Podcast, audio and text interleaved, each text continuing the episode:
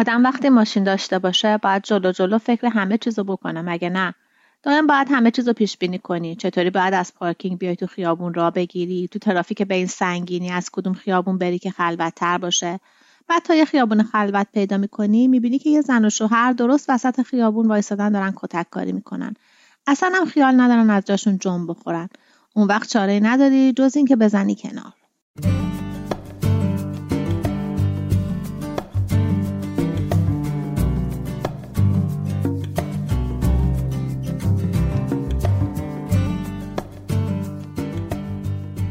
سلام. این قسمت 26 م پادکست سه نقطه است. پادکستی که توی هر قسمتش من دنا فرهنگ یه داستان کوتاه از یه نویسنده معروف می‌خونم و کمی در موردش حرف می‌زنم. داستان این قسمت سوراخ موش ماجرا را بهتر توضیح می‌دهد نوشته آن بیتی.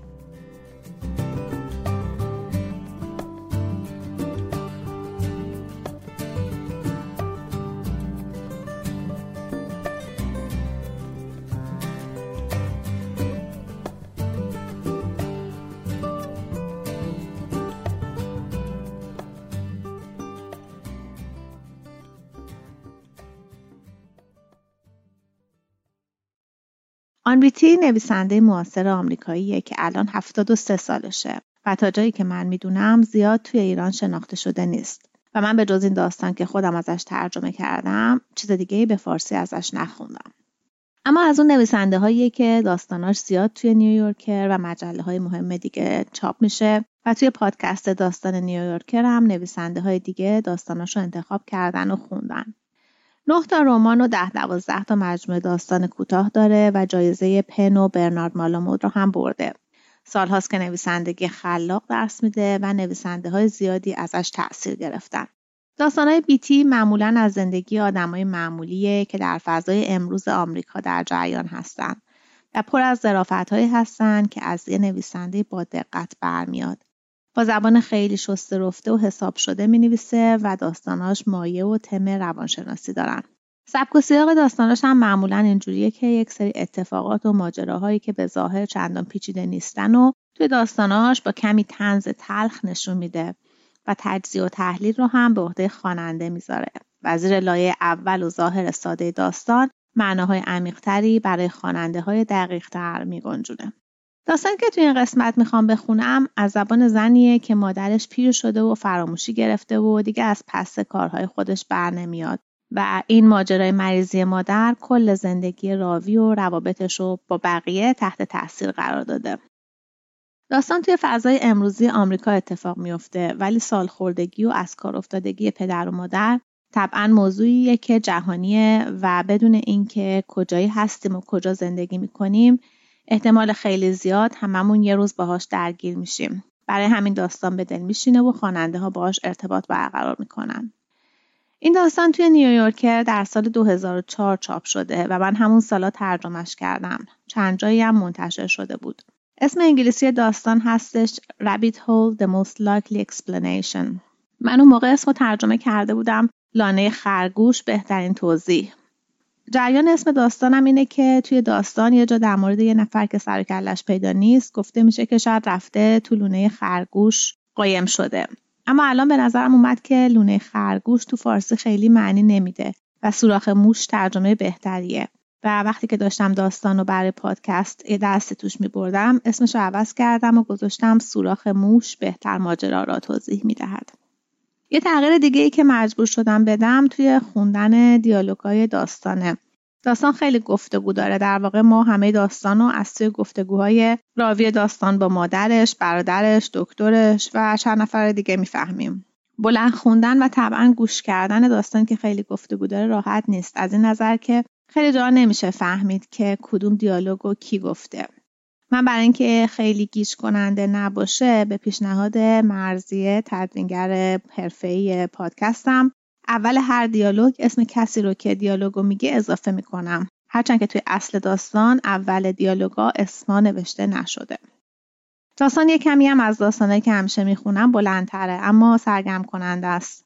با هم گوشش کنیم و بعد از شنیدنش بیشتر در موردش حرف می‌زنم.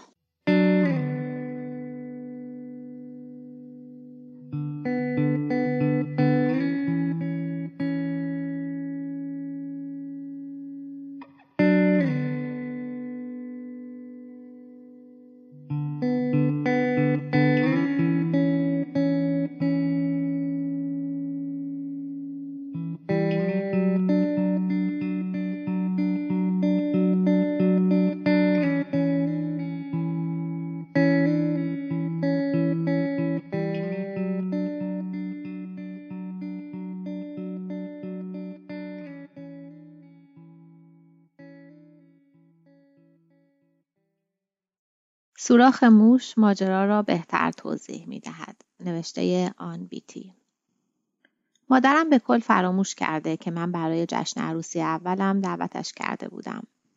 وقتی دنبالش می‌روم تا از آزمایشگاه بیاورمش از حرفهایش اینطور دستگیرم می شود. دکتر برایش آزمایشی نوشته تا از تأثیر داروها سر در بیاورد. روی یک نیمکت نارنجی نشسته و به مرد پهلو دستیش توضیح می دهد که چطور باید برگه مشخصات را روی تخته زیر دستی بگذارد و پر کند. مطمئنم که مرد از او کمک نخواسته است. لابد قبل از آمدن من برای مرد گفته که من او را به هیچ کدام از جشنهای عروسیم دعوت نکرده ام.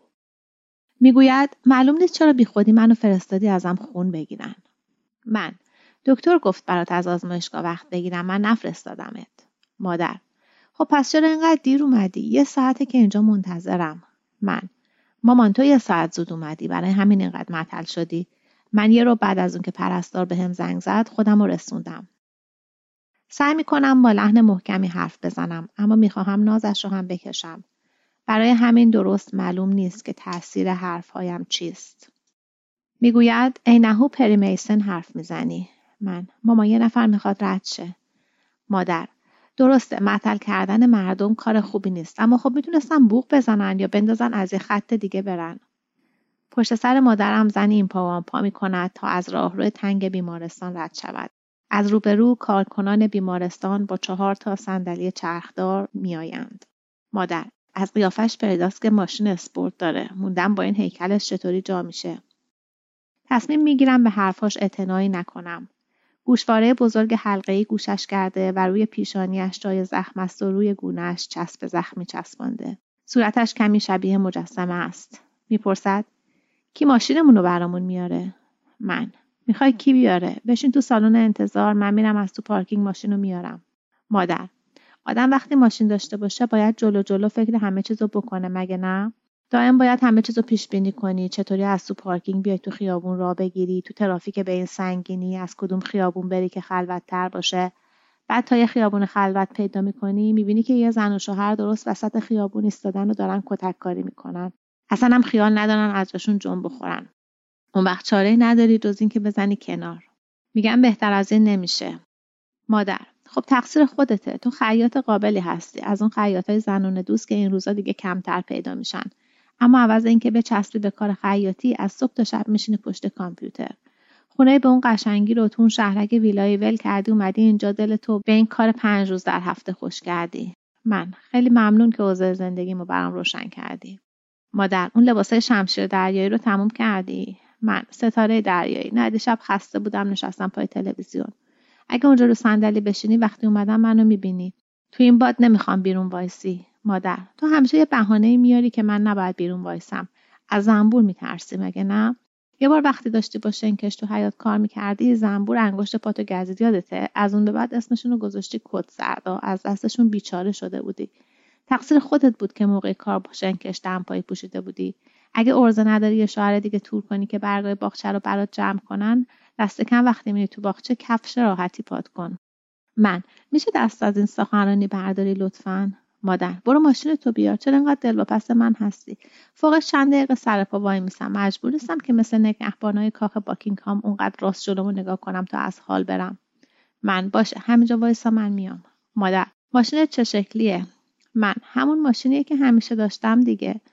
مادر اگه نیومدم بیرون بیا دنبالم. من باشه. میام مامان. اما چرا نیای بیرون؟ مادر اگه از این ماشینای شاسی بلند جلوت باشن نمی‌بینم تا میان این طرف جلوی پیاده رو با اون شیشه های دودیشون که آدم پیش خودش میگه لابد لیست تیلور یا یه گنگستر معروف تو نشسته. یا اون آقا پول داره کی بود؟ مال برونوی. چی داشتم می‌گفتم؟ چی شد؟ یاد سلطان برونوی افتادم. آها راستی اون آقایی که داشتم باش حرف می‌زدم می‌گفت یه بار تو نیویورک درست همون موقع که دم هتل از تاکسی پیاده می‌شده الیزابت تیلور از لیموزینش اومده پایین. می‌گفت از پنجره ماشین تون تون سگای کوچولوشو می‌داده بیرون به دربون به پیش خدمت هتل آرایشگرش که بیچاره زیر هر کدوم از بغلاش دو تا سگ بوده. اما اونا سگای خودش بودن. مرد بیچاره دستش بند بوده نمی‌تونسته به الیزابت تیلر کمک کنه. برای همینم من مامان من باید برم. مادر منم باهات میام. من تو که سوار آسانسور نمیشی. آخرین باری که سوار آسانسور شده بودیم از ترس نمی‌تونستی از جات جنب بخوری. مادر خب تا حالاش که بالا رفتن از پله منو نکشته. من اون طبقه های آخر پارک کردم. ببین همینجا کنار پنجره بگیر بشین و مادر می‌دونم بعدش چی میشه نمی‌خواد اینقدر تکرار کنی. دستامو بالا میارم و تکون میدم میگم میبینمت. مادر با همون ماشین سبزه میای دیگه. همون ماشین سیاهه که من به نظرم سبز میاد. من آره مامان من همون یه ماشین رو دارم. مادر. خب نباید اینطوری با من حرف بزنی. امیدوارم هیچ وقت به روز من نیفتی تا بفهمی که چقدر بده که آدم بعضی چیزای بی اهمیت رو با هم قاطی کنه. من می‌دونم که ماشین تو سیاهه اما خب تو نور تند آفتاب به نظر میاد که سبزه. میگم سر پنج دقیقه برمیگردم و از در شیشه گردان بیرون می‌روم. مردی که جلوی من است هر دو دستش توی گچ است و با پیشانی از شیشه در را فشار می‌دهد. چند ثانیه بعد بیرون هستیم. مرد برمیگردد نگاهم می‌کند. صورتش گل انداخته است می‌گویم نمی‌دونستم اگه به در فشار بیاریم تندتر میچرخه با بیحالی می‌گوید می‌دونستم یه همچی چیزی میگید و می‌رود زن چاقی که در راهرو بیمارستان از کنارمان گذشته بود در پیاده رو منتظر سبز شدن چراغ است و توی گوشی موبایلش وراجی می کند. وقتی که چراغ سبز می شود همانطور که سرش به یک طرف چرخیده راه می افتد. انگار تلفن به گوشش چسبیده و سنگینی آن سرش را خم کرده است. ژاکت گل و گشادی پوشیده با یکی از دامنهای بلندی که این روزها همه می پوشند و کفشهایی که به آن میآید و کیف کوچکی هم روی شانه اش تاب می خورد. من اینجام. مادرم این را با صدای بلندی می‌گوید و وقتی دارم از روی جدول پیاده رو رد می‌شوم به من می‌رسد. من. مامان آسانسور داره. مادر. همش بعد دنبال کارای من باشی. بیچاره شدی. الان ساعت نهارته. دیگه وقت نمی‌کنی غذا بخوری. حالا که دیدی حالم خوبه می‌تونی منو با تاکسی بفرستی خونه. من نه نه مسئله نیست. اما تو دیشب گفتی می‌خوای بری آرایشگاه. مگه نمی‌خوای برسونمت؟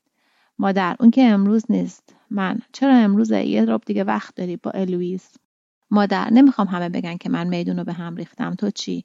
من نه مامان چرا دم دکه بلیت فروشی وای نمیسی؟ بعد که من اومدم. مادر دم به دقیقه حرف تو عوض می‌کنی. چرا نمی‌خوای باهات بیام تا دم ماشین؟ من با آسانسور. می‌خوای سوار آسانسور بشی. خیلی خوب را بیفت. مادر از اون آسانسور شیشه یا که نیستش؟ من یکی از دیوارها شیشه ایه. مادر باشه منم مثل بقیه. خیلی از خانم‌ها از اینجور آسانسورها میترسن. من رسیدیم. مادر چه بویی هم میده؟ بهتره بشینم منتظرت بشم. من. مامان اون ور خیابون بعد میشستی. حالا که راه افتادی اومدی اینجا می‌خوای ببرمت بذارمت پلی اون بلیت فروشه. اگه نه یه نفس عمیق بکش و با من بیا چی میگی؟ مردی که توی آسانسور است و لباس رسمی پوشیده در را برایمان باز نگه داشته است. می‌گویم خیلی ممنون مامان. می‌گوید فکر کردم بهتر حرفتو گوش کنم و برم تو اون قرفه منتظرت بشم. منو ببر اونجا. من قرفه ندکه اونجا رو میگی؟ اونجا میمونی؟ مادر همانطور در را با هایش باز نگه داشته است. نگاهش به پایین است. مادر آره پهلوی اون آقاه میمونم. من باشه فکر خوبیه. از آسانسور بیرون میاییم مادر قبلا دیدمش. گفت پسرش داره تو لاس وگاس عروسی می‌کنه. منم بهش گفتم که به هیچ کدوم از عروسی های دخترم نرفتم. پرسید مگه چند بار عروسی کرده؟ معلومه که منم راستشو گفتم. اونم گفت در این باره چه احساسی داری؟ منم بهش گفتم که توی یکی از عروسیات یه سگ بود. من اون همون عروسی بود که تو اومده بودی دیگه. عروسی اولم. یادت نیست که یه حلقه گل انداخته بودی گردن اینز فکر خودت بود. بازویش رو می‌گیرم و از جلوی آسانسور کنار میکشمش. مادر. آره اونو از یه حلقه گل تو کلیسا کش رفتم. ولی تو اون مردی که باش عروسی کردید اصلا نرفتید تو. جای سوزن انداختن نبود. خانم ها کفش پاشنه بلند پوشیده بودن و جایی نبود که بیستن. تازه بارونم داشت می‌گرفت. من. اون روز هوا آفتابی بود. مادر. اینشو یادم نیست اما یادم هست که لباس تو مامان بزرگ دوخته بود. من. نه می‌خواست بدوزه. اما من همون لباسی رو پوشیدم که از دندان خریده بودیم. مادر. بیچاره مامان بزرگ حتما دلش شکسته بود. من. اون موقع آرتوروزش همچین عود کرده بود که خودکارم نمی‌تونست برداره چه برسه به سوزن زدن. مادر حتما دلش رو شکستی. من. خیلی خوب مامان این بحث ما رو به ماشین نمیرسونه. می‌خوای چیکار کنی؟ مادر همون کاری که مارشالا می‌کنن. من. چی؟ مادر مارشالا مردم زمان ما به مارشالا نمیخندیدن. من مامان شاید بد نباشه بری دم اون دکه وایسی تا من بیام. لازمم نیست با بلیت فروش حرف بزنی. میری اونجا مادر. اشکال داره با تو بیام سوار آسانسور بشم. من نه اما باید سر حرفت وایسی. نمی‌تونیم در آسانسور رو باز نگه داریم و مردم رو منتظر بذاریم. کار و زندگی دارن. مادر ببین داری چطوری با من حرف می‌زنی؟ خیال می‌کنی من هیچ چیزی حالیم نیست؟ چرا انقدر حرفاتو تکرار می‌کنی؟ توی کیفش دنبال چیزی میگردد. سرش را پایین انداخته و من کف سرش را از بین موهای کم پشتش می‌بینم. می‌گویم مامان. مادر. بله دارم میام. فکر کردم شاید اون کارتی که اسم آرایشگرم رو روش نوشتم همرام باشه. من. اسمش الویزه. مادر. خیلی ممنون عزیزم. پس چرا تا حالا نگفتی. به برادرم تیم زنگ می‌زنم. می‌گویم حالش بدتر شده. اگه می‌خوای تا هنوز اونقدر حالش خراب نشده ببینیش همین الان یه بلیت هواپیما رزرو کن. می‌گوید تو که خبر نداری چقدر کار سرم ریخته. صبح تا شب دارم سگدو می‌زنم. من. تیم من خواهرتم. الان موضوع سر کارهای تو نیست. من. تیم. مدت هاست که روز به روز داره اوضاش وخیم میشه. باز خدا پدر تو رو بیامرزه که نگهش میداری. هرچی باشه زن مهربونیه. من حاضرم تمام خرجش رو بدم. تا آدم صبور و پرحوصله هستی. من. تیم حالش خیلی بدتر شده. اگه برات مهمه اگه مهمه همین الان بیا بدیدنش. تیم. بیا با هم رو راست باشیم. راستش من اونقدر هم دلم براش نمیسوزه. اون هیچ وقت منو دوست نداشته. شاید هم اثر جریان رنه بوده. نمی‌دونم. همون موقع هم احساس خاصی نسبت بهش نداشتم. می‌فهمی چی می‌خوام بگم؟ دست درد نکنه. واقعا مرحبا به تو. اما تو خودت می‌دونی مامان و بابا برای چی با هم زندگی می‌کردن. بابا آدم گوشگیری بود ولی مامان دیوانه مهمونی رفتن بود. هیچ وقت نمی‌تونست بفهمه که چرا آدم باید یه کتاب جدی دستش بگیره و بخونه. نمی‌تونست بفهمه. دست کم من که هیچ وقتی رو ندیدم. من. تیم قبل از کریسمس بیا به دیدنش. تیم با این حرفات حال آدم رو می‌گیری. اشکالی نداره که رو کراس بهت بگم. امروز انقدر روز وحشتناکی بوده که حتی حوصله ندارم حرف بزنم. اون وقتا رسیدم خونه تو زنگ زدی میگی مثل صد بار دیگه که گفتی که مامان داره میمیره یا اینکه مخش به کلی عیب کرده. بعدم میگی می‌گویم مواظب خودت باشتیم و گوشی را می‌گذارم.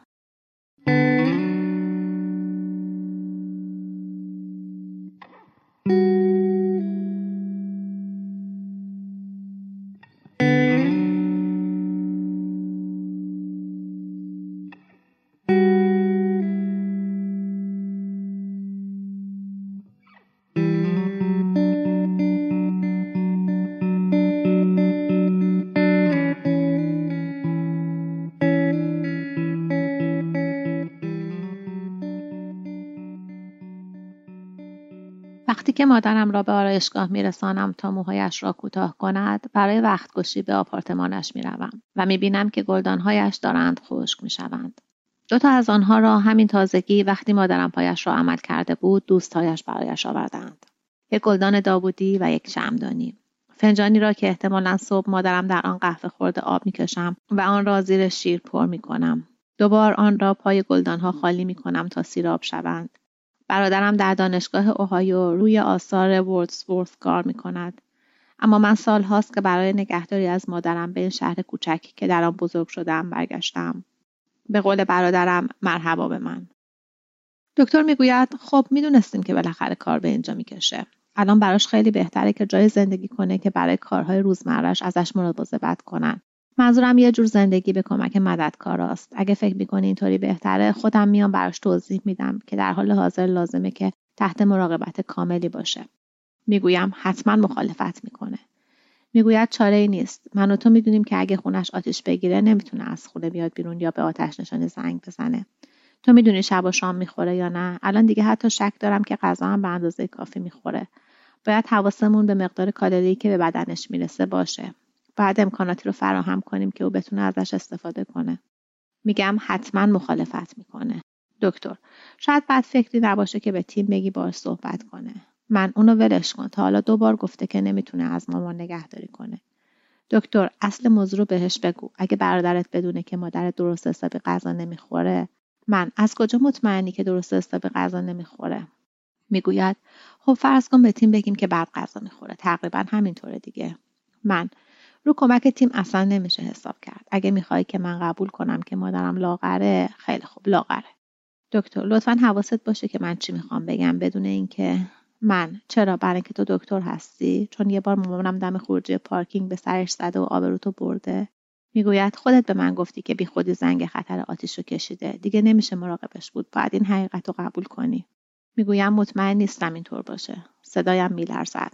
دکتر من مطمئنم. من تو رو از وقتی چشممو باز کردم می‌شناسم. یادت میاد مامانت شیرینی مغزدار شکلاتی درست می‌کرد و پدرم مرتب به خونه شما سر می‌زد تا ببینه که مادرت از اون شیرینیا درست کرده یا نه. می‌دونم چقدر برای آدم سخته که قبول کنه پدر و مادرش دیگه از عهده کار خودشون بر نمیان.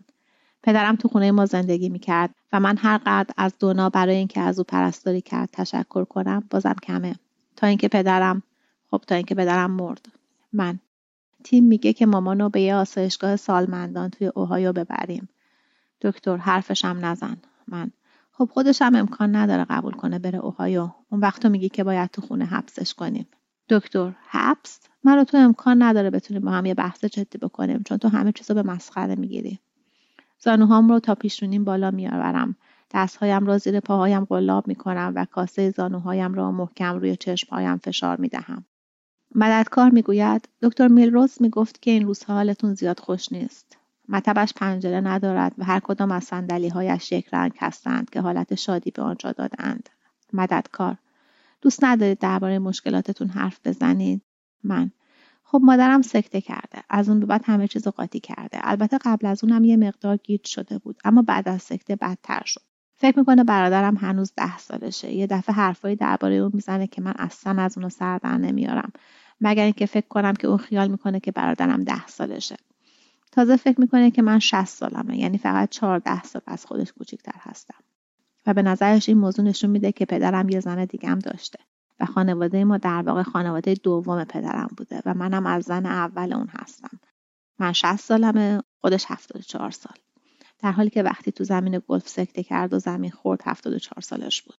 سرش را تکان می‌دهد. من برادرم الان 44 سالشه داره میره تو 45 این اواخر مامانم همش درباره این موضوع حرف می‌زنه. مددکار درباره سن برادرتون. من نه. این موضوع مخفی که خودش کشف کرده. ماجرای زن دوم پدرم و اینکه اونا می‌دونید واقعا وجود داشتن.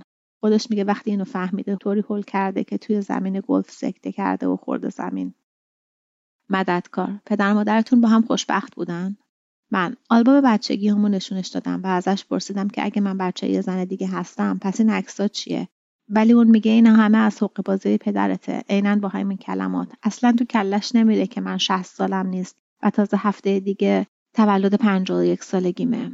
مددکار. خیلی سخته که یک نفر دائم به کمک آدم احتیاج داشته باشه. مگه نه؟ من. خب آره ولی از اون سختتر اینه که می‌بینم با فکر و خیال خانواده دوم پدرم بیخود داره خودش رو عذاب میده. مددکار. فکر می‌کنید بهترین راه برای نگه داشتن مادرتون چیه؟ من. دلم براش میسوزه خیلی میسوزه. میگه همه اونا رو دیده پسر و دختر و زنش رو که خیلی شبیه خودش بوده و از این موضوع خیلی دمقه خب فکر می‌کنم این جریان خیلی روش تاثیر گذاشته. البته کل ماجرا رو از خودش در ورده اما من دیگه از دست جر و منجر کردن باهاش خسته شدم. چون فکر می‌کنم لابد این ماجرا براش نشونه چیزای دیگه ایه که من ازشون سر در نمیارم. شاید به این فکر و خیالات احتیاج داره که دائم با اونا خودش رو سرگرم کنه. اما من دیگه از دست فکرای اون کلافم. می‌گوید از خودتون برام بگید. تنها زندگی می‌کنید. من؟ خب الان مدتی طلاق گرفتم. بعد از اینکه حماقت کردم و به جای دوست پسرم ویک با یکی از دوستای قدیمی ازدواج کردم. من و ویک تو فکرش بودیم که با هم ازدواج کنیم. اما من اونقدر گرفتار نگه داشتن مادرم شده بودم که هیچ وقت نمی‌تونستم به اندازه کافی به ویک توجه کنم. وقتی با هم به هم زدیم ویک تمام وقتش رو صرف سگ منشیش باند راست می‌کرد. اگه ویک از دوری من قصه خورده باشه حتما تو پارک سگا بوده. مددکار. اینجا نوشته که شما توی شرکت کامپیوتری کار می‌کنید. من. آره جای خوبیه چون خودشون به خانواده خیلی اهمیت میدن و می‌فهمن که من مجبورم به خاطر مادرم زیاد مرخصی بگیرم. قبلا توی مغازه طراحی داخلی کار می‌کردم خیاطی هم می‌کردم. تازگی ها چند تایی لباس به شکل ستاره دریایی برای بچه های کلاس سوم یکی از دوستام دوختم. مددکار. جک میروز فکر می‌کنه که مادرتون بهتره تحت مراقبت باشه. من. می‌دونم. اما اون نمی‌دونه یعنی واقعا درک نمی‌کنه که حرف زدن با مادرم درباره این موضوع یعنی چی. مددکار. اگه این موضوع رو به مادرتون بگید بدترین اتفاقی که ممکنه بیفته چیه؟ من. بدترین چیز مادرم دوباره موضوع اون خانواده رو پیش می‌کشه. و من دیگه حوصله ندارم که خودم رو درگیر مسائل پیچیده کنم که از بیخ و بن واقعیت ندارن. منظورم زندگی گذشته پدرمه. مادرم تو تمام این بحث از برادرم حرفی نمی‌زنه چون فکر می‌کنه که فقط ده سالشه. مددکار. به نظرم شما خیلی ناامید هستید. من. راه دیگری هم دارم. مددکار. باید به خودتون بگید مادرم سکته کرده و بعضی چیزا رو با هم قاطی کرده. اما من در این باره کاری نمی‌تونم بکنم. من اصلا متوجه نیستید. این موضوع یه جورایی برای منم مهمه. دلم می‌خواد فکر این جریان زن دوم و اصلا مادرم بیرون کنم. انگار گذشتم هیچ و پوچ شده. مددکار سر جایش تکان می‌خورد. می‌گوید می‌تونم پیشنهادی بکنم. باید بدونید که این مشکل مادرتونه نه مشکل شما. شما چیزی رو می‌فهمید که مادرتون که مغزش بعد از سکته ایراد پیدا کرده نمی‌فهمه.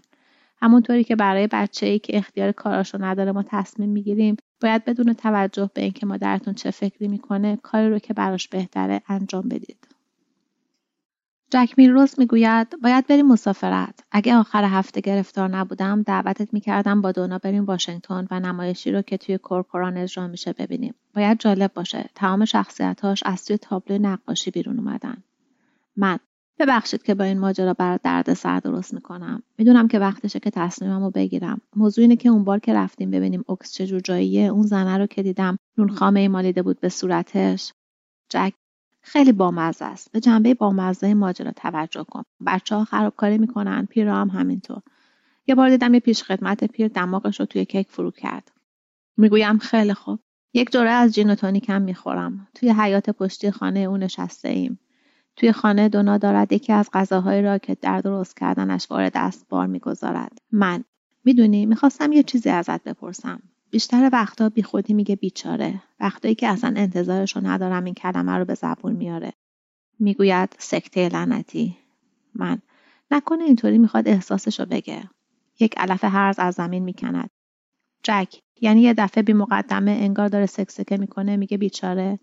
من نه فقط به جای یه کلمه دیگه که بیشتر به حرفاش می‌خوره میگه بیچاره. به ریشه دراز قاصدکی که از سوی زمین درآورده است نگاه می‌کند. جک از دست این هوای جنوب. قاصدک را روی فرقون پر از سنگی که با شنکش از سوی زمین حیات درآورده میاندازد. جک این قاصدک های لعنتی تو تمام سال در میان بیچاره شدم از وسونا رو از زمین درآوردم. من نه اینطوری نمیگه. مثلا یه دفعه میگه بیچاره شدی؟ گفتی. شام بیام اینجا. جک حتما بیچاره شده بودی. شاید توی تلفن یه طوری باش حرف زدی که اینطور فکر کرده بوده. دونا سرش را از پنجره آشپزخانه بیرون میآورد. غذا داره حاضر میشه. جک دستش را تکان می‌دهد که بداند او را دیده است. جک دونا دو دل بود که بهت بگه یا نه. ویک رو دیده که توی پارک سگا داشته سر باندرس فریاد می‌زده. داشته با یه کلاه بیسبال می‌زده تو پوزه باندرس. دونا میگه باندراس با گوشای تیز کرده نشته دندون نشون می‌داده. خرت هایی که ویک خریده بوده توی خیابون پخش و پلا شده بوده. من. جالبه فکر نمی‌کردم باندراس کار بدی ازش سر بزنه پسر عجیب و غریب همسایه توی حیاتشان سرش را به طرف چراغ خیابان بالا برده و بعد آرام پایین میآورد و یوگای شبانه اش را آغاز می کند. نصف شب کورا دوست دختر برادرم به من زنگ می‌زند. بیدارم و دارم ویدئوی فیلم ایگبی به هم میریزد را نگاه می کنم. سوزان سندرون نقش مادری را بازی می کند که گذشتهاش را فراموش کرده است. سه تا از دوستهایم برای تولدم این فیلم را فرستادند. یک بار هم سالها قبل همین اتفاق افتاده بود. وقتی چهار تا از دوستهایم فیلم پلیت از ایتلی نوشته جوان دیوید را برایم فرستاده بودند.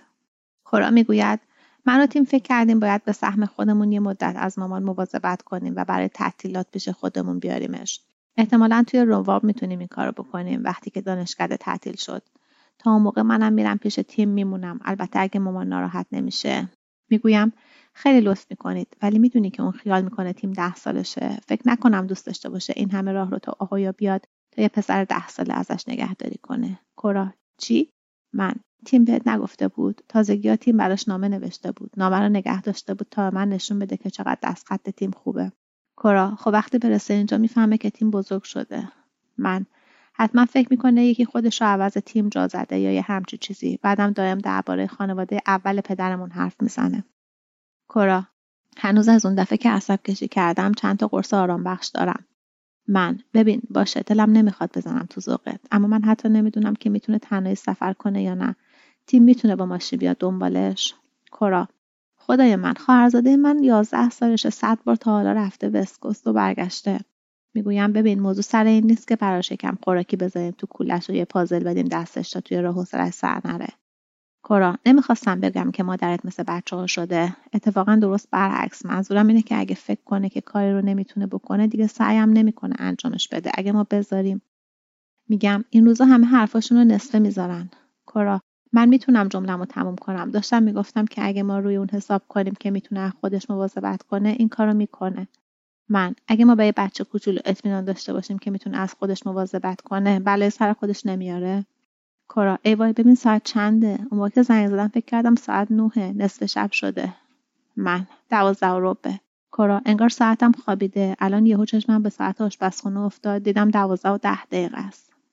تا حالا دو بار کورا را دیدم. بار اول وزنش دویست پوند بود.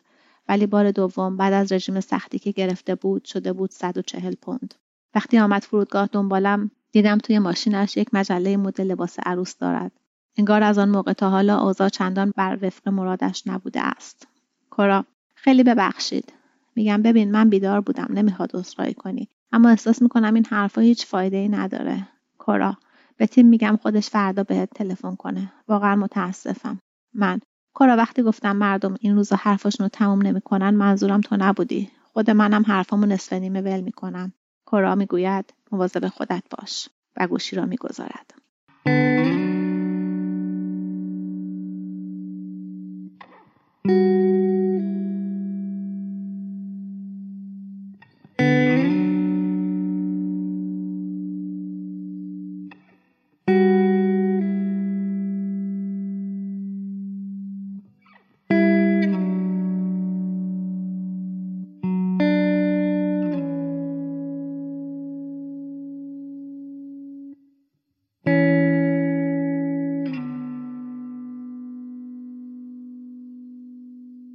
کجاست؟ جک همینجا تو مطب من تو پارکلی بوده. یه نفر دیده بوده که داشته با یه زن مست حرف می‌زده. یکی از همین زنای ولگرد. درست قبل از اینکه پلیسا برسن زنه داشته بطری رو که از آشغالدونی رستوران برداشته بوده پرت می‌کرده طرف مجسمه. مادرت گفته که داشته بطری پرت شده رو میشمرده. زنه به خیال خودش داشته برنده می‌شده. چون مجسمه کم کم داشته کله پا می‌شده. اما تمام صورتش خونی شده بوده. برای همین یه نفر به پلیس زنگ زده بوده. من. صورتش خونی شده بوده؟ جک. صورت اون زنه. موقع برداشتن شیشه ها انگشتاشو بریده بوده. من. خدای من. مامانم خوبه؟ جک. آره. اما باید یه کاری بکنیم. من به اوکس زنگ زدم. امروز نمی‌تونن کاری بکنن. اما از فردا می‌تونن سه شب توی اتاق نیمه خصوصی بهش جا بدن. کلی اصرار کردم تا همینو هم قبول کردن. اما مهم نیست. باور کن همین که پاش به اونجا برسه دیگه حتما می‌خواد موندگار بشه. من. الان خودم میرسونم اونجا. میگه صبر کن. بعد اول فکر کنیم ببینیم که چیکار کنیم بهتره. نمی‌خوام ببرش خونت. بهتر امشب و بستری بشه و ازش امارای بگیریم. فردا صبح اگه مسئله پیش نیاد میبریمش اوکس. من. اینطوری ممکنه بترسه. چرا بی خودی بترسونیمش؟ چرا باید توی مارستان بستری بشه؟ جک الان حسابی گیجه. هیچ فایده ای نداره که تو امشب تا صبح بیدار بمونی. من احساس می‌کنم که باید جک تو احساس می‌کنی که باید ازش مراقبت کنی. اما دیگه اصلا این کار ممکن نیست. هست. توی پارکلی پیداش کردن. شانس آوردیم که کارت ویزیت من و آرایشگرش رو به فهرست خریدش سنجاق کرده بود. فهرست خریدش الان جلومه توش یه چیزای بی ربطی نوشته. مثل تخم مرغ عید پاک و آرسنیک. من. آرسنیک یعنی می‌خواسته خودش رو مسموم کنه. یک لحظه سکوت می‌کند. می‌گوید آره بذار برای اینکه دیگه بحث نکنیم اینطور فرض کنیم. حالا پاشو بیا اینجا. کم کم همه چیز درست میشه. تقریبا همان موقعی که مادرم داشته توی پارکلی بطریهایی را که زن ولگرد به طرف مجسمه پرت می‌کرده میشمرده تیم و کرا داشتند توی محضر عقل می‌کردند آنها با دونا میلروس با هم به اتاق بیمارستان می‌رسند دونا معذرت خواهی می کند که شوهرش مرد سر به هوایی است و سر موقع به ملاقات بیماران نمیآید. دستگل عروسی کرا توی گلدان کنار تخت مادرم است. تیم بند انگشتهایش را می شکند و پشت هم سینهاش را صاف می کند.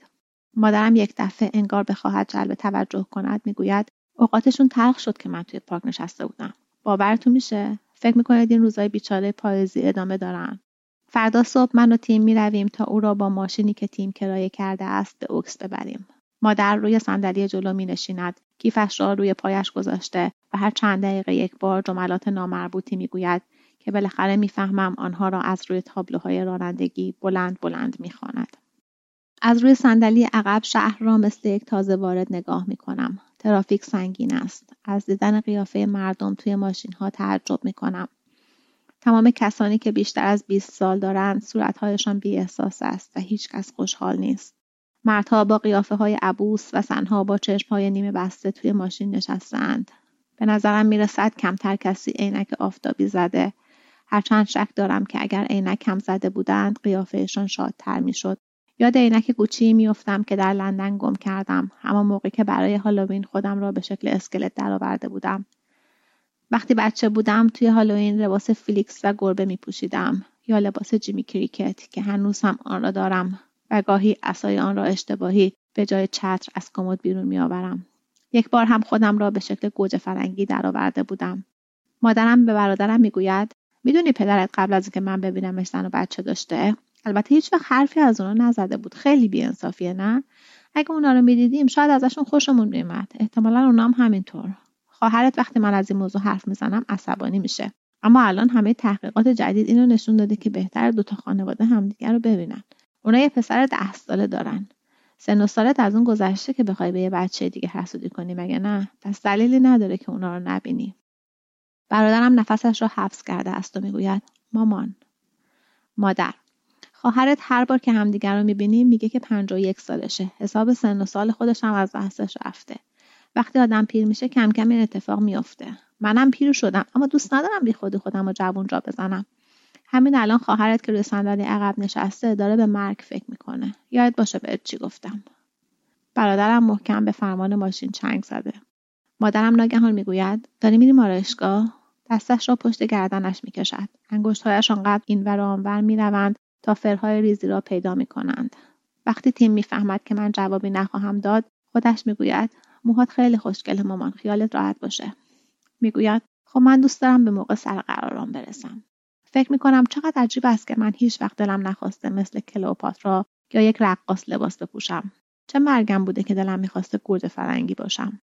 من مامان هیچ وقت شده بود من توی حال این لباس دخترانه بپوشم. برادرم توی آینه ماشین به من نگاه می‌کند. برای یک لحظه یاد چشمهای ویک میافتم. وقتهایی که با مادرم و ویک بیرون می‌رفتیم مادرم جلو مینشست تا راحتتر بتواند با ویک صحبت کند و ویک مرتب توی آینه مرا نگاه می‌کرد.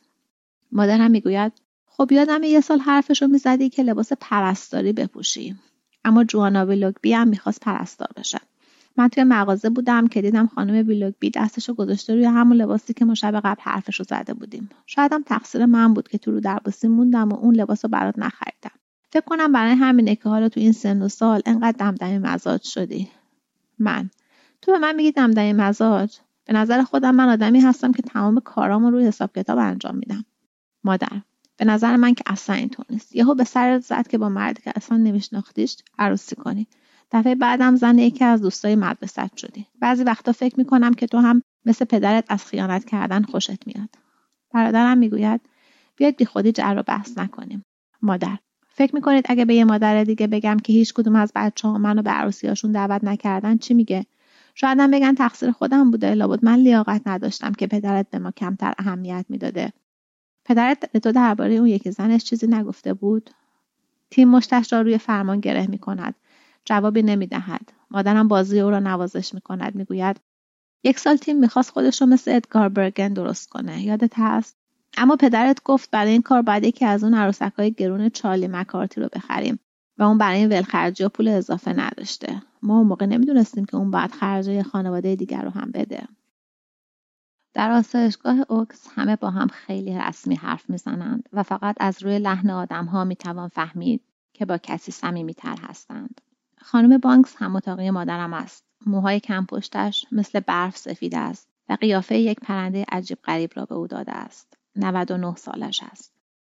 مادرم می‌گوید یه دفعه یادم افتاد که امروز هالوین مهمونی می‌گیرید پرستار لبخند می‌زند ما هر روز دور هم جمع میشیم و با هم غذا می‌خوریم چه جشن باشه چه نباشه و از اینکه خانوادهتون هم با ما باشن خوشحال میشیم خانم بانکس می‌گوید وقت شام شده پرستار با صدای بلندی می‌گوید نه ماما الان تازه ده صبحه. اما من مثل هر روز سر موقع میام برای نهار میبرمت. تیم می‌گوید خدای من حالا چیکار کنیم؟ پرستار اخ می‌کند می‌گوید ببخشید. تیم می‌گوید قرار بود دکتر میروز اینجا باشه. و دور بر اتاق را نگاه می‌کند. انگار ممکن است که جک میرروز جایی در اتاق خودش را قایم کرده باشد. اما غیر ممکن است مگر اینکه زیر میز چوبی گوشه اتاق چون باطمه زده باشد. پرستار رد نگاهش را می‌گیرد و می‌گوید خواهرزاده خانم بانکس قسمتشون رو براشون توی اتاق تزیین کردن. نزدیک در توی آن قسمت از اتاق که مال ماست یک صندلی حسیری سفید گذاشتهاند و سه تا خرس صورتی از دریچه متحرک تهویه مطبوع آویزان هستند.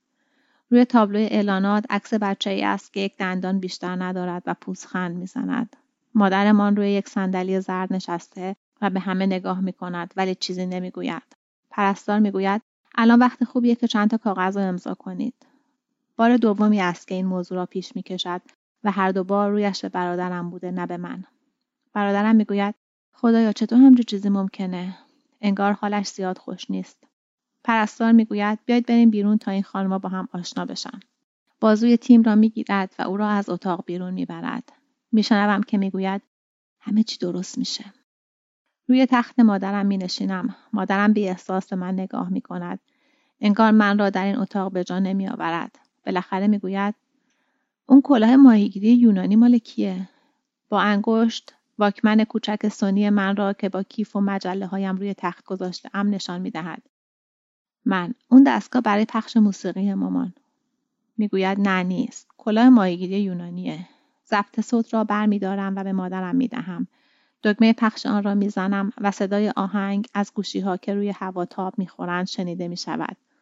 هر دویمان طوری به آن نگاه می کنیم که انگار جالب ترین چیز دنیاست. صدای آن را کم می کنم. گوشی ها را روی گوشش می گذارم. چشمهایش را می بندد. بالاخره می گوید مهمونی هالوین شروع شد.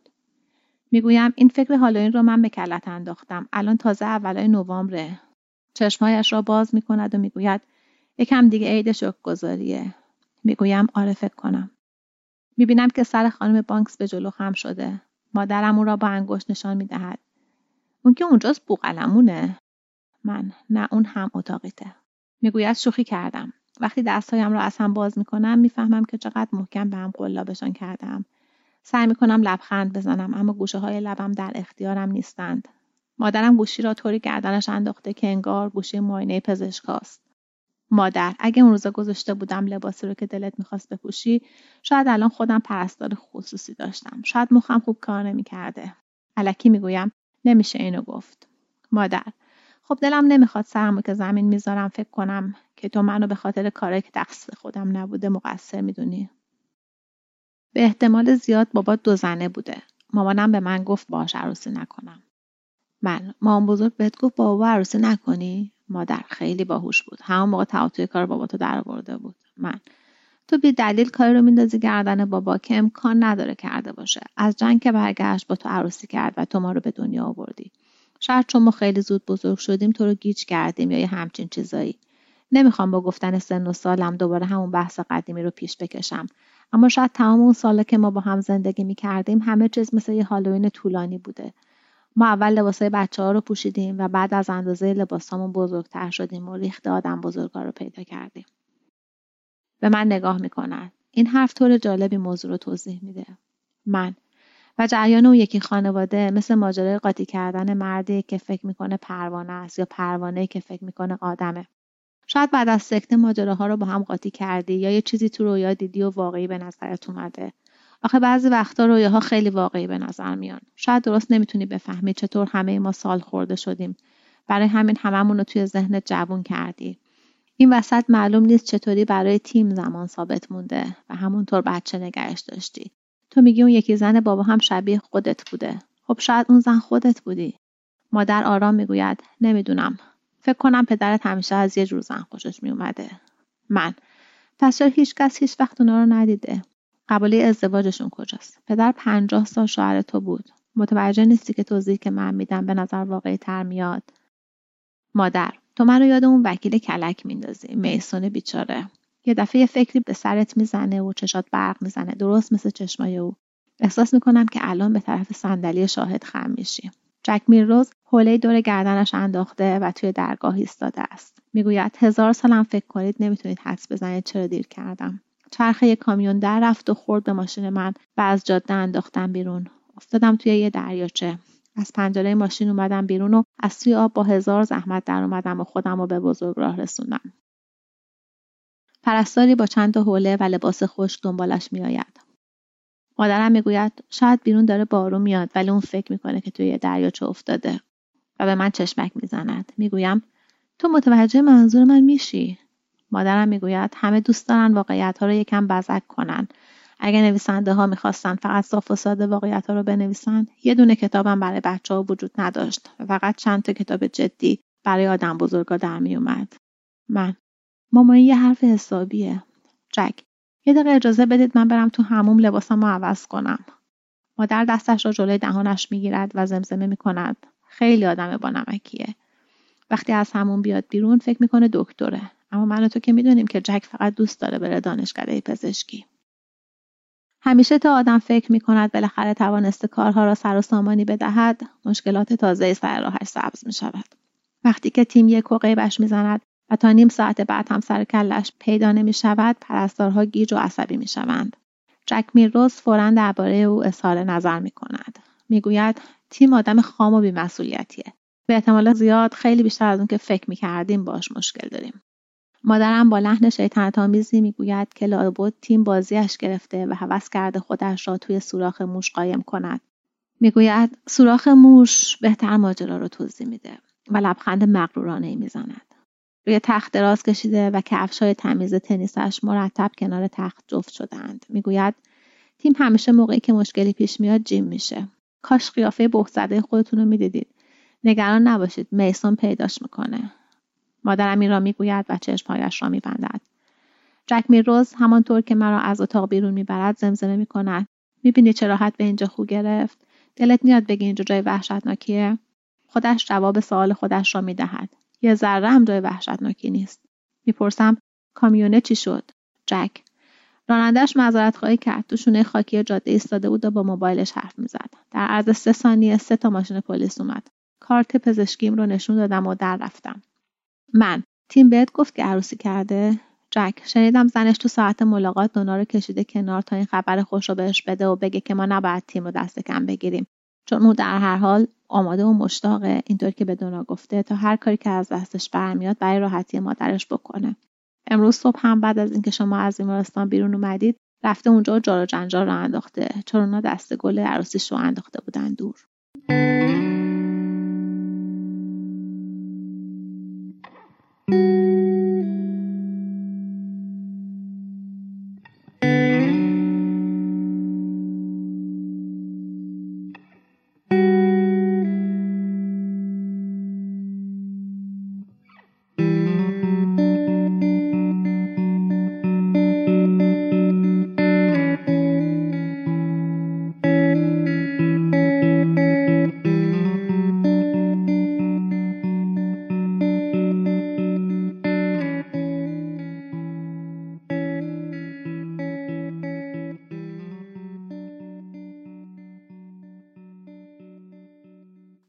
روز بعد از صدای تلفن هول می کنم. تیم مثل بازاریاب های شرکت های تلفن انگار دارد از روی متنی که دستش است می‌خواند. میونه من و تو مدت هاست شکراب شده. اونقدر که دیگه هیچ کارش نمیشه کرد. وقتی پشت میز پرستار رفتم و برگه مشخصاتی رو که تو با ساخت و پاخت با اون دوست دکترت پر کرده بودی دیدم فهمیدم که یه بار دیگه منو تحقیر کردی و جلوی همه خوردم کردی. اونجا که پرسیده بود در مواقع اضطراری با کی باید تماس بگیرن اسم هر دومون رو نوشته بودی. اما بعد یک کاغذ روی اون برگه چسبونده بود و نوشته بودی که اول با من تماس بگیرید. تیم راحت نمیشه پیدا کرد. تو از کجا می‌دونی؟ از کجا می‌دونی که من چه ساعتهایی درس میدم؟ وقتی که هیچ وقت کوچکترین علاقه به کار و بار من نشون ندادی. از کجا می‌دونی که صبح کی از خونه بیرون میرم و شب کی برمیگردم؟ تو همیشه دلت می‌خواسته که اول باشی. اگه از من می‌پرسی میگم که تو به اونا اجازه دادی که دستگل عروسی زن من رو که پیش مامان گذاشته بود دور بندازن. حالا که اینطوره پس ادامه بده و هر کاری دلت می‌خواد بکن. حتی اگه اینطوری خیالت راحت میشه می‌تونی بدی خلاصش کنن. ببین من ناراحت میشم یا نه. خودت فهمیدی که اصلا به خود زحمت ندادی که از ته دل به من و همسرم تبریک بگی. اگه برای من احترام قائل نیستی دست کم انتظار دارم. به زنم یکم احترام بذاری. من. نه خیلی ممنون. من تلفن نمی‌خوام. از همین تلفن AT&T خودم راضی هستم. حتما متوجه نمی شود که من دارم شوخی می کنم چون گوشی را محکم می کوبد. فکرم می‌رسد که دوباره به تخت خواب برگردم و پتو رو بکشم سرم و بخوابم. اما زود یادم میآید که نمی‌توانم یک روز دیگر هم سر کار نروم. لباسهای راحتی کهنه ویک را که پشت در آویزان است تن می‌کنم به حمام می‌روم و مسواک می‌زنم. به اوکس تلفن می‌کنم تا ببینم مادرم شب را خوب خوابیده است یا نه. آنها می‌گوید که سرحال است و دارد بینگو بازی می‌کند. سریع لباس میپوشم موهایم را شانه می‌کنم کیف و کلیدهایم را برمیدارم در ورودی را باز می‌کنم. یک بسته پستی بین نرده ها افتاده که اسم و نشانی کورا روی آن است. یک قدم برمیگردم و داخل می‌روم و آن را باز می‌کنم. پاکت مهرموم شده ای به اسم من داخل آن است. به آن خیره می‌شوم. تلفن زنگ می‌زند.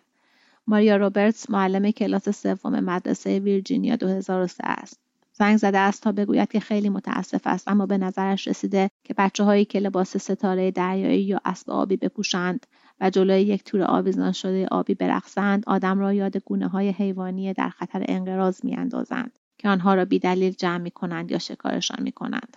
هزینه خرید پارچه را به من می دهد اما دیگر نمی‌خواهد من لباس های ستاره دریایی را بدوزم. به لباس های ستاره شکل آن طرف اتاق روی صندلی نگاه می کنم. فقط مانده زیپ یکی از آنها را بدوزم تا تمام شوند. لباس ها ناگهان به نظرم تو خالی و بیفایده و دلگیر می رسند. آنقدر جا خوردم که نمی‌دانم چه جوابی باید بدهم. بالاخره می‌گویم اشکال نداره یعنی کل برنامه به هم خورده می‌گوید نه اما ممکنه به طور کلی تغییر کنه ما می‌خوایم قدرتمند بودن زندگی دریایی رو نشون بدیم مثلا ماهی باراکودا می‌گوید نمی‌دونم شاید اینم بد فکری نیست. وقتی تلفن را قطع می‌کنم دوباره نگاهی به پاکت مهر شده میاندازم. بعد گوشی را برمیدارم و شماره می‌گیرم. از اینکه ویک با زنگ دوم گوش را برمیدارد تعجب می‌کنم. می‌گوید سلام داشتم بهت فکر می‌کردم. باور کن جدی میگم. می‌خواستم بهت تلفن کنم ببینم چی کار می‌کنی. مادرت چطوره؟ می‌گویم خوبه. یه چیزی این روزا فکرمو مشغول کرده. می‌تونم راست برم سرم اصل مطلب. ویک بگو. من. دونامی روز گفت که دیده تو داشتی و راست رو می‌زدی. با احتیاط می‌گوید آره. من. به من ربطی نداره اما برای چی؟ ویک از ماشین پرید بیرون و با پنجاش ماشین رو خط انداخت. من. تو که می‌گفتی اون تربیت شده ترین سگ دنیاست. ویک می‌دونم. همیشه صبر می‌کنه که من در رو براش باز کنم اما اون روز فکرش هم نمی‌تونه بکنه چیکار کرد. از ماشین پرید بیرون و پنجاش رو کشید به ماشین. اگر از چیزی ترسیده بود بازی حرفی اما اصلا هیچ کس نبود. و تا زدم تو سرش یهو سرکله کی پیدا شد هیچ کس نه و دونامی روز. کیسه خریدام از دستم افتاد و همه چیز ولو شد زمین. اون وقت دونا پاش آورد جلو و با پنجه کفش گرونش یه پرتقال رو که همینطوری داشت قل می‌خورد نگه داشت. من نمی‌تونم همچین چیزی رو درباره تو و باندراس باور کنم. اصلا خیال نمی‌کردم اینطوری بشه. می‌گوید کل ماجرا همین بود. من خیلی ممنون از اطلاعاتت. بیک. سب کن ببینم. من واقعا می‌خواستم بهت زنگ بزنم. می‌خواستم ببینم شاید بتونیم همدیگه رو ببینیم و مادرتو برای نهار ببریم یه رستوران ایتالیایی. می‌گویم فکر خوبیه اما فکر نکنم بشه. یک لحظه هر دو سکوت می‌کنیم. می‌گویم خدا فسویک تو می‌گوید سب کن. تو واقعا فقط برای سگ زنگ زدی. من آره می‌دونی تو زیاد در اون حرف می‌زدی. بخشی از زندگیمون شده بود. می‌گوید حالا که تو اینطور فکر می‌کنی باید بهت بگم که نه اون موقع نه الان. هیچ چیزی بین من و منشیم نبوده و نیست. اون با یه آقایی که توی بالتیمور کار می‌کنه بیرون میره و به نظرم می‌خواد باش عروسی کنه و سگ برای من بذاره چون اون آقای گربه داره. من به خاطر تو هم که شده امیدوارم اینطوری بشه. من باید برم سر کار. می‌گوید یه قهوه چی؟ می‌گویم حتما. بازم با هم حرف می‌زنیم. ویک نمیشه همین الان با هم یه قهوه بخوریم. من تو کار و زندگی نداری؟ ویک فکر می‌کردم می‌تونیم با هم دوست باشیم. مگه نظر تو همین نبود؟ تو منو ول کردی چون ده سال از تو جوانترم و تو سن و سال خیلی برات مهمه. اما هنوزم می‌تونیم دوستای خوبی باشیم. می‌شد که تو با هر کی که دلت می‌خواست عروسی کنی اما با هم دوست بمونیم. اما تو تموم این مدت یه بارم به من زنگ نزدی. حالا هم که زنگ زدی برای اینه که درباره سگی که از اول بدون اینکه حتی اونو دیده باشی ازش بدت میومد سوال کنی. همه اینا معنیش اینه که خیلی حسود هستی. همونطوری که ممکنه از بچه یه نفر خوشت بیاد اما خودش رو دوست نداشته باشی منم از اون سگ خوشم میاد. من. تو عاشق اون سگی. ویک باشه. شاید. اما من از این کلمه خوشم نمیاد. اگه الان وقت نداری می‌تونم شب بیام پیشت. من. به شرطی که قول بدی یه کاری برام بکنی. ویک باشه. قبول. هر کاری بخوای برات می‌کنم. من. نمی‌خوای بدونی که چه کاری. ویک نه. من. باید یکی از اون تواناییات که به ندرت به کار میبریشون استفاده کنی. ویک. باهات بخوابم. من. نه نمی‌خوام با هم بخوابی. می‌خوام یه چیزی برام ببری. قیچی کنی. ویک چی رو می‌خوای من برات قیچی کنم که خودت نمی‌تونی ببریش؟ من. یه نامه از زن برادرم. ویک تو که زن برادر نداری. سب کن ببینم. برادر عروسی کرده؟ جالبه. من فکر می‌کردم چندان از زنها خوشش نمیاد. من. تو فکر می‌کردی همجنسگراست ویک. من رو نگفتم. همیشه فکر می‌کردم آدم گوشگیریه فقط گفتم تعجب کردم. چرا خودت نامه رو باز نمی‌کنی؟ من. ویک خنگ بازی در نیار. می‌خوام برام چشم بندی کنی. می‌خوام این نامه رو که می‌دونم توش چیز خوبی ننوشته ازم بگیری و باهاش برام یه چیزی درست کنی. از اون کار دستی که مادر بزرگت یادت داده بود. میگه آها منظورت اینه که مثلا یه حصار سبز یا یه تاکستان درست کنم. من خب درست نمی‌دونم. شاید یه همچین چیزی دیگه. می‌گوید خیلی وقت تمرین نکردم. خودت چی دوست داری؟ می‌گویم هنوز نامه رو نخوندم اما به نظرم می‌دونم توش چی نوشته. یه اسکلت که یه میخ از قلبش بیرون زده باشه چطوره؟ ویک متاسفم اما مادر بزرگ من بیشتر از مناظر طبیعی خوشش میومد من. پس خودت یه فکری بکن. ویک چند تا قایق بادبونی روی امواج چطوره؟ من. فکر خودم بهتر بود. ویک اما من بلد نیستم. می‌گویم راستش رو به من بگو تحملش را دارم. تو رفته بودی خرید تا برای منشید شام درست کنی. می‌گوید نه. اما یادت باشه تو منو گول می‌زدی. آخرشم با یه آدم عوضی عروسی کردی. پس منم حق دارم که هر کار دلم می‌خواد بکنم. بعد از این همه وقت بهم تلفن کردی که بگی برات یه جنازه با یه میخ تو قلبش درست کنم. فقط برای اینکه زن برادرت رو هم دوست نداری. به نظر خودت تمام این کارات عادیه. بندراس چنان به طرفم میپرد که نزدیک است زمین بخورم و بعد شروع به بو کشیدن می کند و تمام دوشکچه ها را از روی کاناپه به زمین می اندازد. یکی از آنها را انگار لاشه حیوانی باشد به گوشه اتاق می کشد و وقتی بلند می شود تا به اتاق خواب برود خورناس می کشد. بیک می گوید این نامه است و بی معطلی پاکت را از روی میز وسط اتاق برمیدارد و آن را پاره می کند و باز می کند. می خواند خواهر شوهر عزیزم وقتی به طرفش می دوم نامه را بالای سرش می گیرد. قیافش با ریش های سیخ سیخی که گذاشته عوض شده. با ناراحتی می‌فهمم که بلوزی را که پوشیده نمی‌شناسم. دوباره شروع می کند. خواهر شوهر عزیزم. به پهلو میچرخد. کاغذ را محکم در دستش گرفته است. می‌دانم که تیم خودش با تو صحبت خواهد کرد. اما من دوست دارم این یادداشت را برای تو بفرستم. در هر خانواده اختلاف نظر پیش می آید. اما باید به نظرات هر کس احترام گذاشت. خیلی دلم می‌خواهد ویک دوباره میچرخد این بار بندراس میترسد و میدود روی پاهای عقبش میایستد انگار او هم نامه را می‌خواهد می‌گویم بده سگ بخوردش. اگه می‌خوای بلند بخونیش بهتره بدی سگ بخوردش. ویک. تو را برای ناهار جشن گذاری دعوت کنم. اگر بخواهی می‌توانی از تخفیف بلیت هواپیمای ما استفاده کنی. پرانتز باز. هرچند که شاید توی این فصل امکانش نباشد. پرانتز بسته. ویک به من نگاه می کند. حالا از رفتاری که باش کردی خجالت نمی‌کشی. سگ دوباره سراغ دوشکچه ها می رود. آنها را قل می دهد و پنجهش را روی آنها می کشد. ویک و من روبروی هم می ایستیم. من نفس نفس می زنم. آنقدر جا خوردم که نمی توانم حرف بزنم. ویک لطفا تیم را ببخش که آن روز وقتی من دم در اکس آمدم غیبش زد. آمده بودم آنجا ببینم کاری از دستم برمیآید یا نه. او گفت که صورت من نیروی درونی تازه‌ای را در او بیدار کرده است. ویک آه می‌کشد. همون چیزی که من ازش میترسیدم. آدمای خشک مقدسی مثل برادرت. می‌دانم که درک می‌کنی که من از اینکه در همچین لحظه هایی به درد تیم می‌خورم خوشحال هستم. باید گذشته را فراموش کنیم و این عید گذاری را که برای ما معنای خاصی دارد دور هم جشن بگیریم. پرانتز باز به خاطر ازدواجمان پرانتز بسته.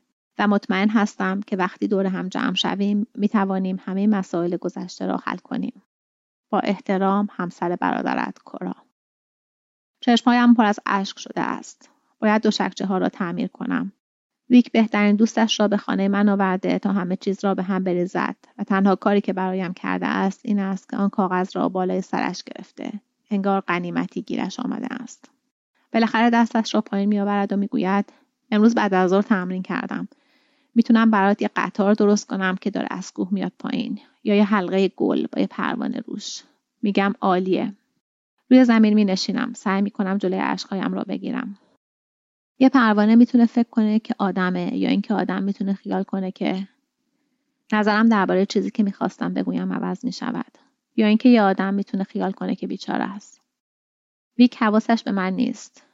دارد بندراست را از روی ستاره های دریایی پایین میآورد.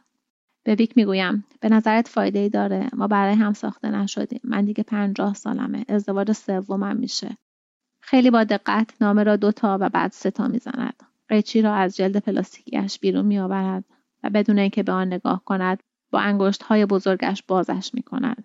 اخ می کند با حواس جمع و با دقت تمام شروع به بریدن می کند. از شکل برش ها می فهمم که تصمیم گرفته قطار درست کند. فوت می کند تا خورده های کاغذ را کنار بزند و می گوید خب پس بذار آروم آروم پیش بریم. می‌تونی منو دعوت کنی که برای جشن شکر گذاری باهات بیام.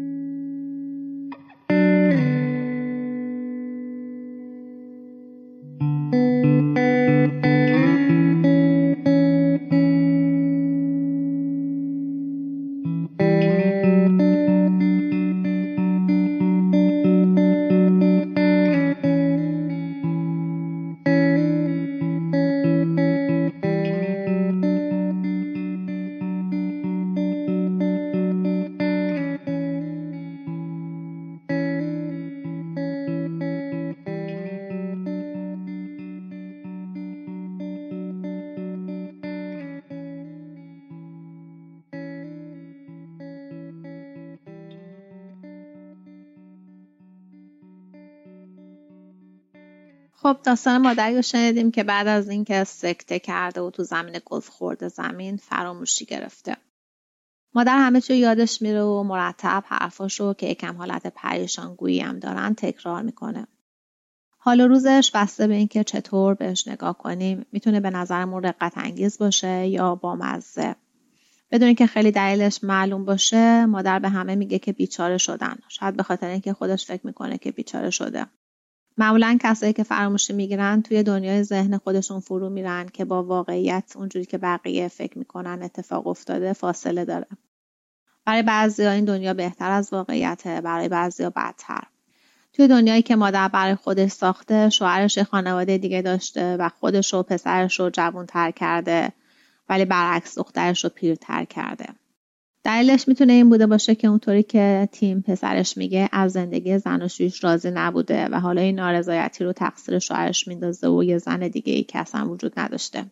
دختر که از غذا سن و سال خیلی براش مهمه خیلی از این موضوع ناراحته و سعی می‌کنه که با نشون دادن عکسا واقعیت ها رو یاد مادرش بیاره. اما مثل اسم داستان مادرم انگار خودش رو تو سوراخ موش قایم کرده و تصمیم گرفته که تو این دنیایی که خودش درست کرده ماجراها رو اونجوری که دوست داره توضیح بده. آخرای داستان وقتی که داره توی آسایشگاه با دخترش حرف می‌زنه به نظر می‌رسه که انگار این کار رو تا حدودی هم از قصد کرده و شاید بیشتر از اونی که تظاهر می‌کنه می‌فهمه. همونجاست که جک و دوست قدیمی و دکترشون میاد آسایشگاه و خیسه و میگه که تصادف کرده اما مادر به دخترش میگه که این دوست داره خیال کنه تصادف کرده در حالی که در واقع افتاده توی آب. برادر راوی تیم بیشتر درگیر زندگی خودشه سرش به کار خودشه و اندازه راوی مسئولیت نگهداری از مادرشون رو قبول نکرده. برخورد خواهر و برادرم با مریضی مادرشون فرق می‌کنه. برادر اندازه خواهر نگران مریضی مادرش نیست. شاید چون مدتیه که مادر رو ندیده و سرش به کار زندگی خودشه و وقتی که میاد و می‌بینه که واقعا مادر چقدر مریضه کلا به هم میرزه و اصلا طاقت نمیاره و می‌ذاره میره. جک که از بچگی راوی رو می‌شناسه بهش میگه که هیچی رو جدی نمی‌گیره. در صورتی که اتفاقا به نظر میاد که ناراحتی راوی بیشتر از اینه که مریضی مادرش رو خیلی جدی گرفته و اونم مثل مادرش نمی‌تونه با واقعیت کنار بیاد و قبول کنه که مادرش هم مثل همه آدما پیر شده و دیگه نمی‌تونه تنها زندگی کنه و باید بره یه جایی که ازش بیشتر مراقبت کنن. این برخورد دراماتیک راوی در تضاد با تنز تلخی که توی داستان هست. و داستان رو برای خواننده جذاب می‌کنه و بعضی جاها واقعا تیکای خنده داری داره. مثلا اینکه مادر واکمن دختر رو فکر می‌کنه که یه جور کلاه و یا هم اتاقی بیمارستانش رو فکر می‌کنه که بوقلمونه. چند بار توی داستان درباره هالوین حرف زده شده. یه جا راوی به مادرش میگه که شاید تمام اون سالها که ما با هم زندگی می‌کردیم همه چیز مثل یه هالوین طولانی بوده. ما اول لباسهای بچه ها رو پوشیده بودیم. و بعد از اندازه لباسامون بزرگ شدیم و ریخت آدم بزرگا رو پیدا کردیم. مثل هالوین آدما نقشی رو که بسته موقعیت براشون تعیین میشه اجرا می‌کنن و باید تغییر نقششون رو هم به اقتضای زمانه بپذیرن و باهاش کنار بیان. یکی از این تغییرها هم اینه که یه روزی پدر و مادر مواظب بچه ها هستن تا اینکه پیر میشن و نوبت بچه ها میشه که مواظب پدر مادرشون باشن و نقششون با هم عوض میشه. منتقدا به آن بیتی میگن که مینیمالیسته اما خودش خیلی از این برچسب زدن و خوشش نمیاد. ولی چیزی که از نوشته هاش مشخصه اینه که دوست نداره زیاده گویی کنه و داستاناش اضافه ندارن و تراشیده و حساب شده نوشته شدن. و علاوه بر ماجراهایی که توی سطح داستان در جریانه ماجراهای دیگه هم در زیر اون هستش. جریان اصلی هم که این داستان داره نشون میده همون چیزیه که اسم داستان میگه. اینکه فرار کردن از واقعیت و قایم شدن توی سوراخ موش خیلی از کارهایی که ما می‌کنیم یا نمی‌کنیم و توضیح میده. و اینکه یه آدم می‌تونه فکر کنه بیچاره است یا نیست توی اغلب موارد دست خودشه. خواننده می‌تونه خودش رو به جای راوی بذاره توی دنیای درونی راوی سر بکشه و باهاش همزاد پنداری کنه. داستان به زمان حال نوشته شده. و انتخاب زمان حال ریتم داستان رو ساخته و به جلو رفتن داستان کمک کرده و هم به قطعی نبودن پایان داستان کمک کرده.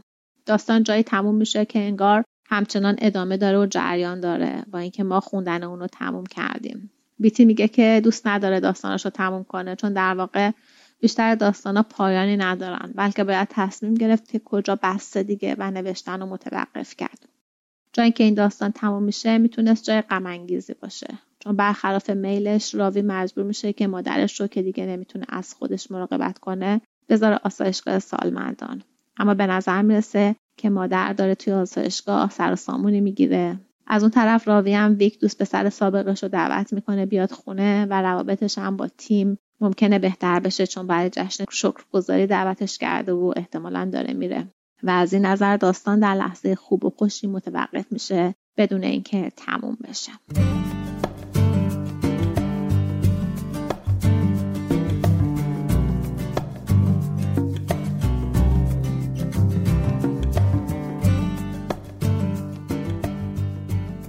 از اینکه این قسمت پادکست رو گوش کردید خیلی ممنون. از اینکه نظر می‌دید و لایک می‌کنید پادکست رو در اپلیکیشن های پادگیر متشکرم. و امیدوارم که از این داستان خوشتون اومده باشه. و اگه اون رو دوست دارید به دوستانتون معرفیش کنید و با من در تماس باشید. تا یه قسمت دیگه و یه داستان دیگه خوش و سلامت باشید.